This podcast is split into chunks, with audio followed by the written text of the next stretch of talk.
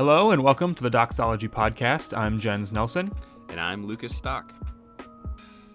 This is a podcast dedicated to journeying together on the road that is the Christian faith. Join us as we discuss and investigate theology and the Christian life, as we strive for unity amongst our diversity as members of Christ Church. So, on today's Christians of History episode, we're uh, keeping it in the family, so to speak, because uh, this is the first time that we are discussing a family member of a former Christian of history. If you recall, uh, Augustine of Hippo was our, our first Christian of history that we explored. Uh, and since then, we've you know we've made our way through some very interesting terrain, and we're sort of looping all the way back to Augustine as we talk about his mother, uh, as uh, as Lucas is going to begin explaining. So, uh, Lucas, why don't you take it away? Yeah. So it's funny when we originally planned to record this episode it it was right after the the two feast days for um, Saint Augustine and Saint Monica, his mother. So it was it was supposed to be a timely episode, um, but you know plans changed. So here we are, about you know a week or two later at this point.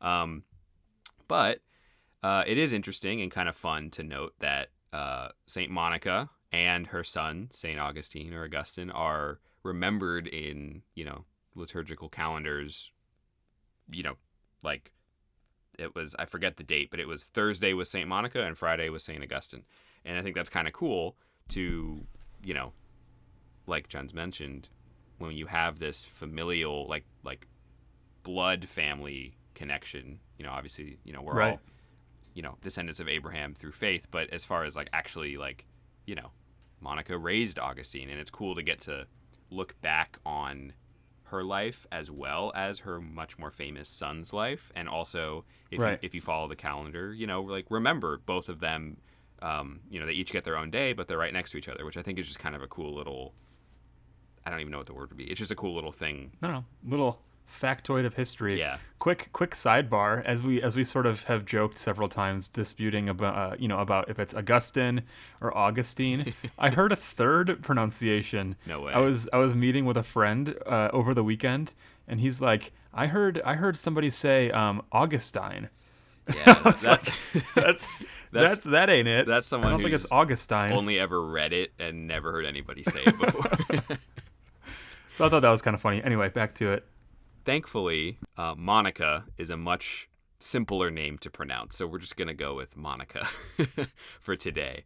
Um, so, uh, Saint Monica, mother of Augustine. uh, I just said we were gonna avoid it, but here we are. So Saint Monica uh, was born approximately in 322 in Tagaste, uh, which is in modern day Algeria in North Africa. Her parents were Christians. Um, we don't really know anything about her upbringing or her early life.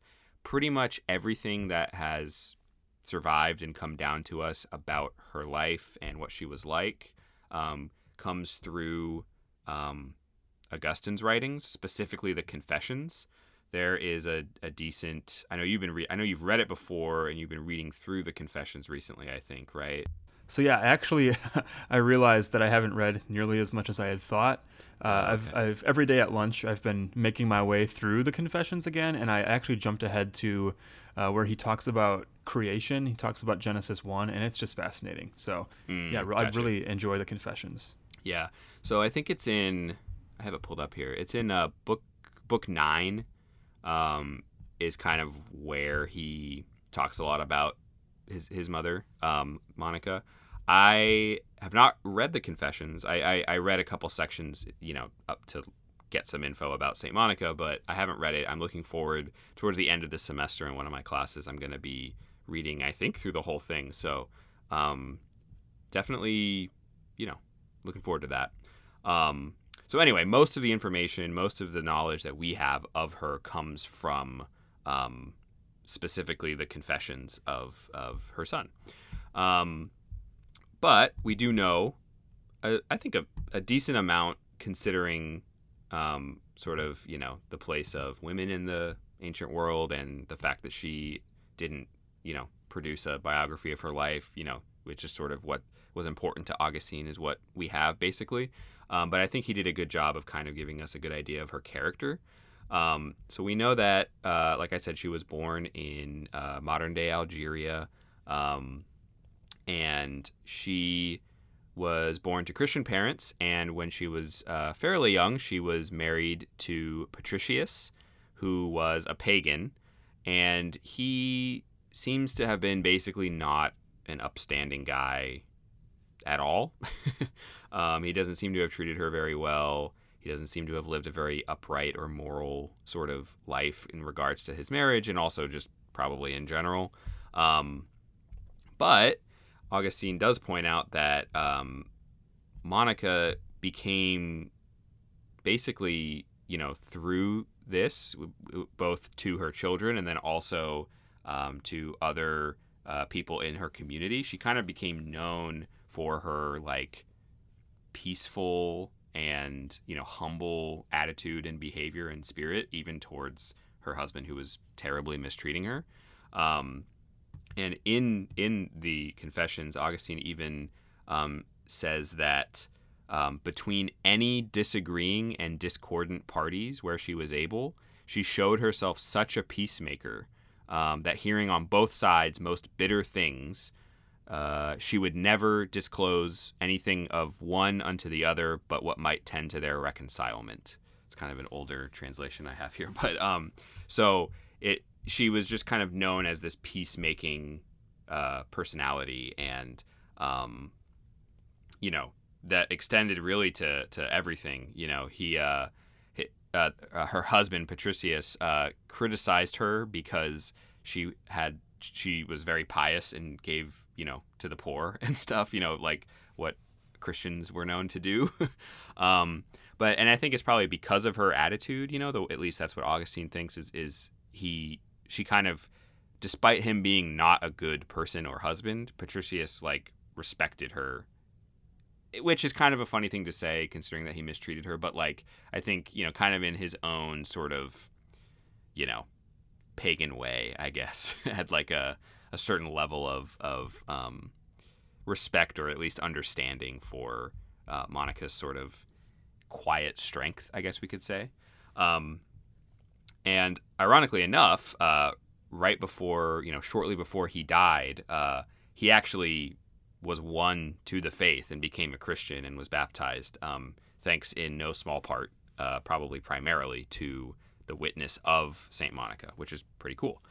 Um, Monica had three children, at least that we know of. Augustine was the oldest, and then he had two younger siblings. Um, and he, you know, as as a lot of people probably know, um, he didn't grow up to be the most, uh, what's the word? The most like easy child for a Christian mother to to raise.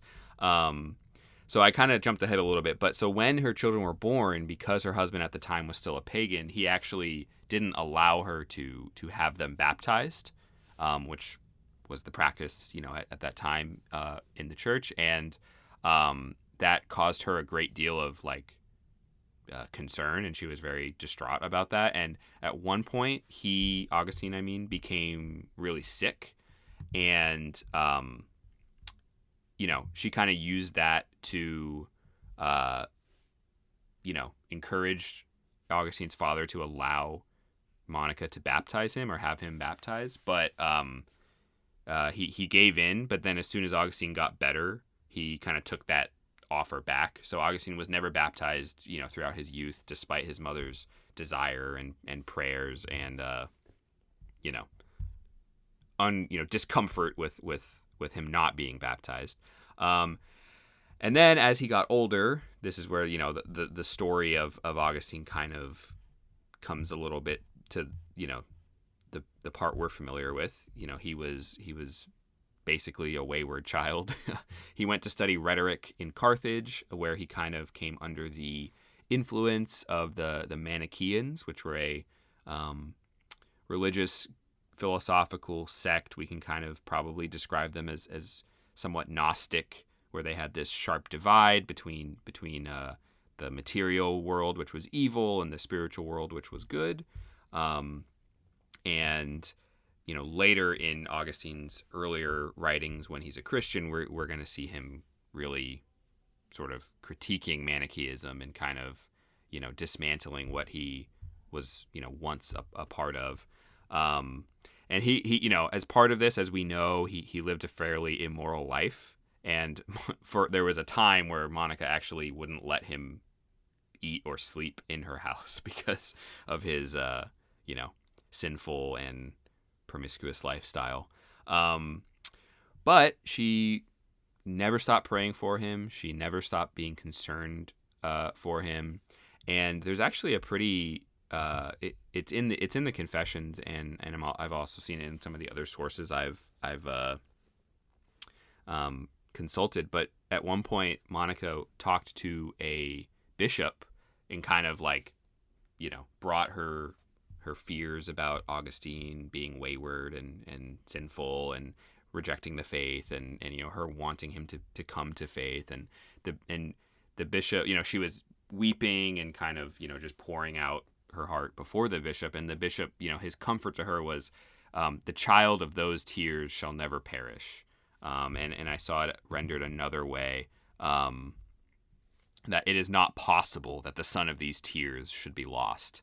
So, um, whether that you know is an actual quotation or kind of more of a rhetorical, you know, retelling that Augustine kind of throws into the Confessions, I think it's a really amazing testament to Monica's uh, attitude towards him and her earnestness in her desire for him to be saved, and how that never really wavered despite years of him rejecting her pleas and rejecting the faith.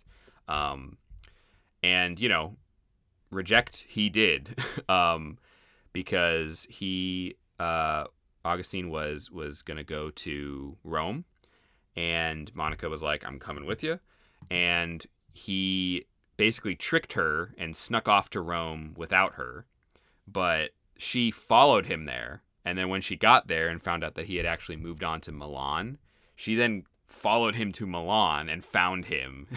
and, uh, and you know, kind of, I, I think she, she moved in with him for a time. I, am not sure exactly. Um, but again, just that persistent Christian mother, you know, chasing after the, the prodigal son, you know, if you will. Um, I, I, think it's such a beautiful picture of of not you know I'm not a mother I'm not a parent but I can't imagine you know what she felt for all those years um, when he was right. so just hard against the faith um, and as we also know eventually uh, thanks to uh, Ambrose um, and thanks to the prayers of, I'm sure, many others, but especially Monica, Augustine did come to the faith. Um, and they were able to basically spend um, a few months together where they were kind of were on this this new like level of their relationship where he was now a Christian and they had they had peace. Um, but it was not too long after that that she she got sick and, and she passed away. Um, and before before she like shortly before she got sick like a few days before she got sick they were traveling together and they were kind of taking a a, a respite i think um, and they were having this this conversation about about about faith about the kingdom of god i believe is is what the heading um, the kingdom of heaven. Um, it's chapter 10 in, in book 9 of the confessions. Um, and they were having this this this conversation and there was there's this quote that really stuck out to me and i'll just wrap up basically um, with with these words of of Saint Saint Monica, um, and she says she's speaking to Augustine. She says, "Son, for mine own part, I have no further delight in anything in this life. What I do here any longer, and to what I am here, I know not. Now that my hopes in this world are accomplished." One thing there was for which I desired to linger for a while in this life, that I might see thee, Augustine, a Catholic Christian, before I died.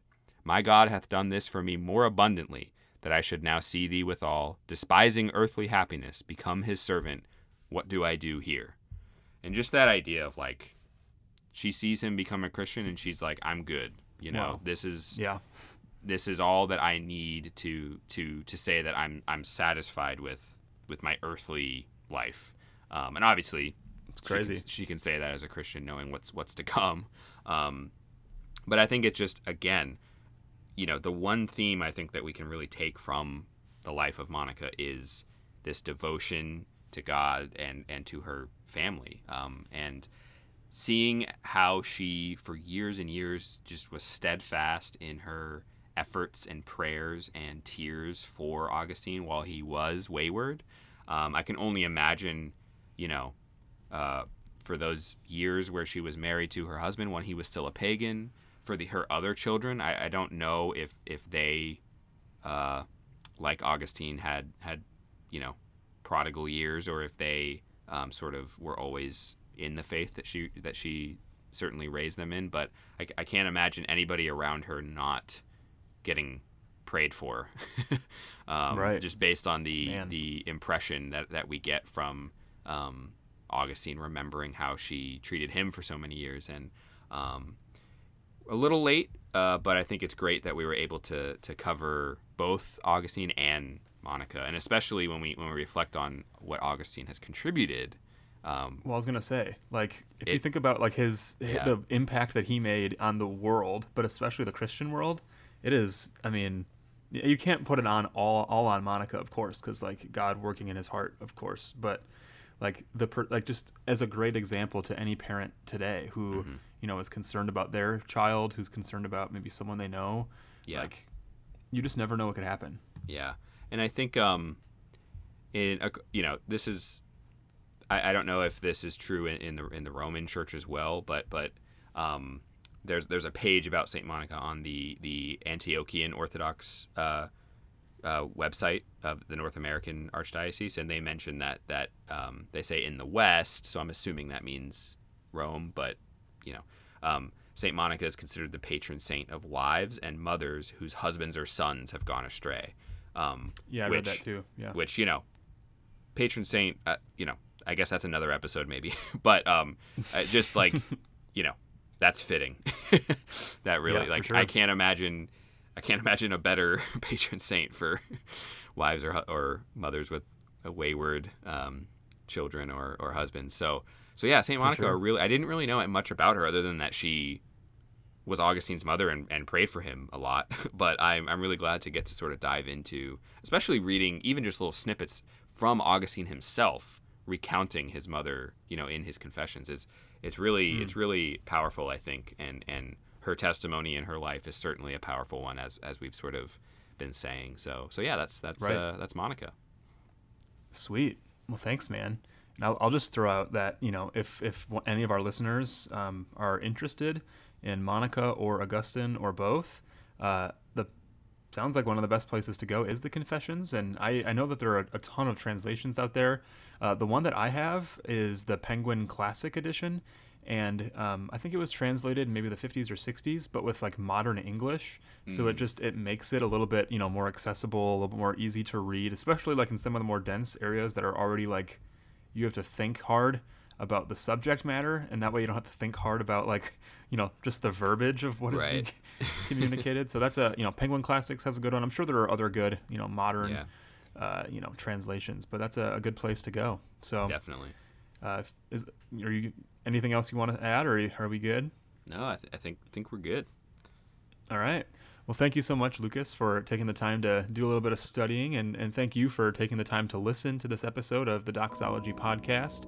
Uh, if you'd like to connect with us, you can hit us up on Twitter and Instagram at Doxology Podcast. Well, that's that's all one word. Or you can email us at doxologypodcast at gmail.com. We love you know feedback. We love questions, episode ideas. Uh, you can sign up for our newsletter. Uh, check out logos.com slash doxology podcast. Um, we'd really just love to hear from you.